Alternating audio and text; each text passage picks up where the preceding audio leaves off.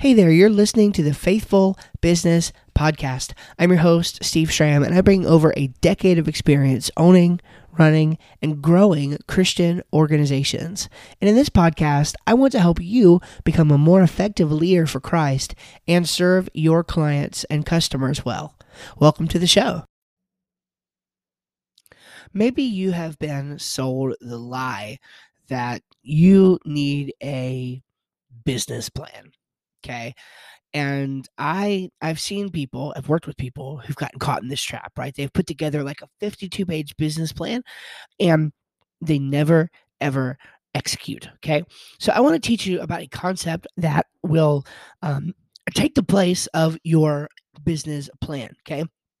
It will help you so much um, and it, it will clarify things. And the more you work with it, the more it will help you understand why this is a a better way to do it than to create some super complex business plan. Your business plan should be replaced by your value ladder.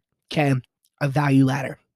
Now, this would be maybe a little bit easier teaching if this was a video uh, instead of a podcast but i'm going to do my best to help you understand imagine a graph start drawing steps on a ladder to you know 2d on a paper in front of you draw a line up then draw a line over to the right draw a line up and then over to the right okay and then you've got as as those go up, you know, you've got your your arrow below going to the right and your arrow going up uh, to the left of the of the chart. So you're creating essentially a chart here um, with that ladder on it. Okay, and um, on that chart, what you're going to do is you're going to list the different uh, ways in which you bring value to people.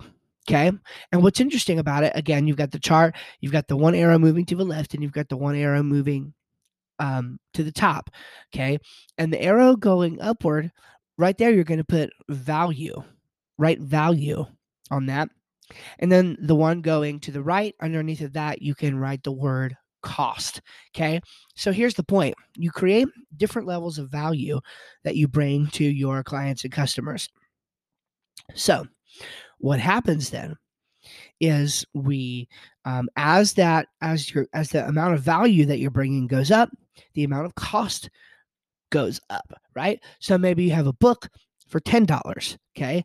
Then the next thing that you do is you teach an online course and that's $100 then you have a live event for $500 or maybe you're in a service-based business. Let's say maybe you're a dentist or maybe you have a cleaning for a hundred dollars and then maybe you have a or maybe i don't know yeah cleaning for a hundred dollars and then i don't really know what dentists do because i don't really like dentists that much uh, sorry if you're a dentist but then the next thing maybe it's like a four or five hundred dollar service so you put it there you have a whitening package you know maybe that's you know six hundred dollars to get like this ultra awesome whitening thing um you're going to have things that fall outside of that um, you know, especially if you're in a in a service based business where there are lots of different options and things that you can do for people. But in general, um, you should have kind of like three to five different things that when a customer finds you, that you can bring them up and work them through your value ladder or your your sales funnel. And your business. And that's going to be the primary way to service people. Okay. And to help people, you can do this with products, you can do this with services. Again, you're going to have things that don't fall on the value ladder. But if you have three to five core things that your ideal customer would come into your world and do business with you and do those things, that's the plan. You can get started with that immediately without having to write anything down on a piece of paper. Okay you need to get you know of course yes you need to do all the all the bank stuff and all the you know all the business setup stuff it is important to do that but you don't it doesn't have to be mysterious or sound sophisticated, right? To actually just get into business. Getting into business is a matter of figuring out how you provide value to people and how much that value is going to cost them as you provide more of it. I hope that helps you this week um, as you are working on your faithful business, right? I hope you are um, you know seeking the lord in your business i hope you are just not doing it alone right? There's no reason to be doing this alone and if you're listening to me hopefully you realize that already. You're not doing it alone you know you're at least listening to me. I'm here for you i'm cheering for you i'm rooting for you but don't leave god out of your business. I recorded a podcast on that one time. Um always be seeking him in prayer and um just i think that through thinking through um you know praying and asking the lord for for for guidance and wisdom in your business and then listening to good wholesome content like this that will give you little tips and strategies i think that's a great way to grow. So god bless you. Thank you for listening and we'll see you in the next podcast.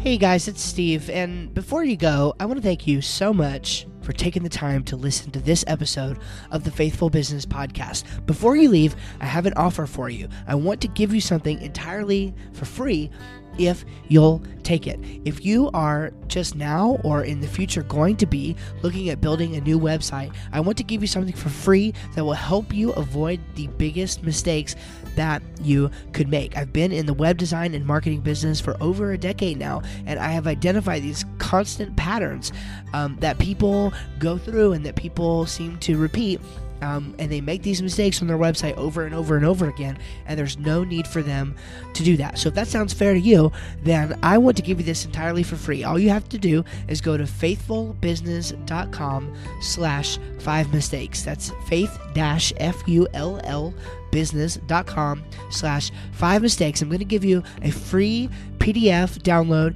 entitled The Five Mistakes Most People Make When Building a New Website and How to Avoid Them. And we didn't waste anything on this. This is a great resource. This is um, 37 pages, I think, of written material, and uh, it, it's really in depth. It's a guide that will help take you through what you need to do. At the same time, it's accessible, and I think you'll get a lot out of it. Set aside uh, a half hour or an hour, and you will be able to take your website to the next level and avoid these five mistakes whenever you start to build your next website project. So if that sounds good to you, just go to faith-fullbusiness.com slash five mistakes and download your copy today.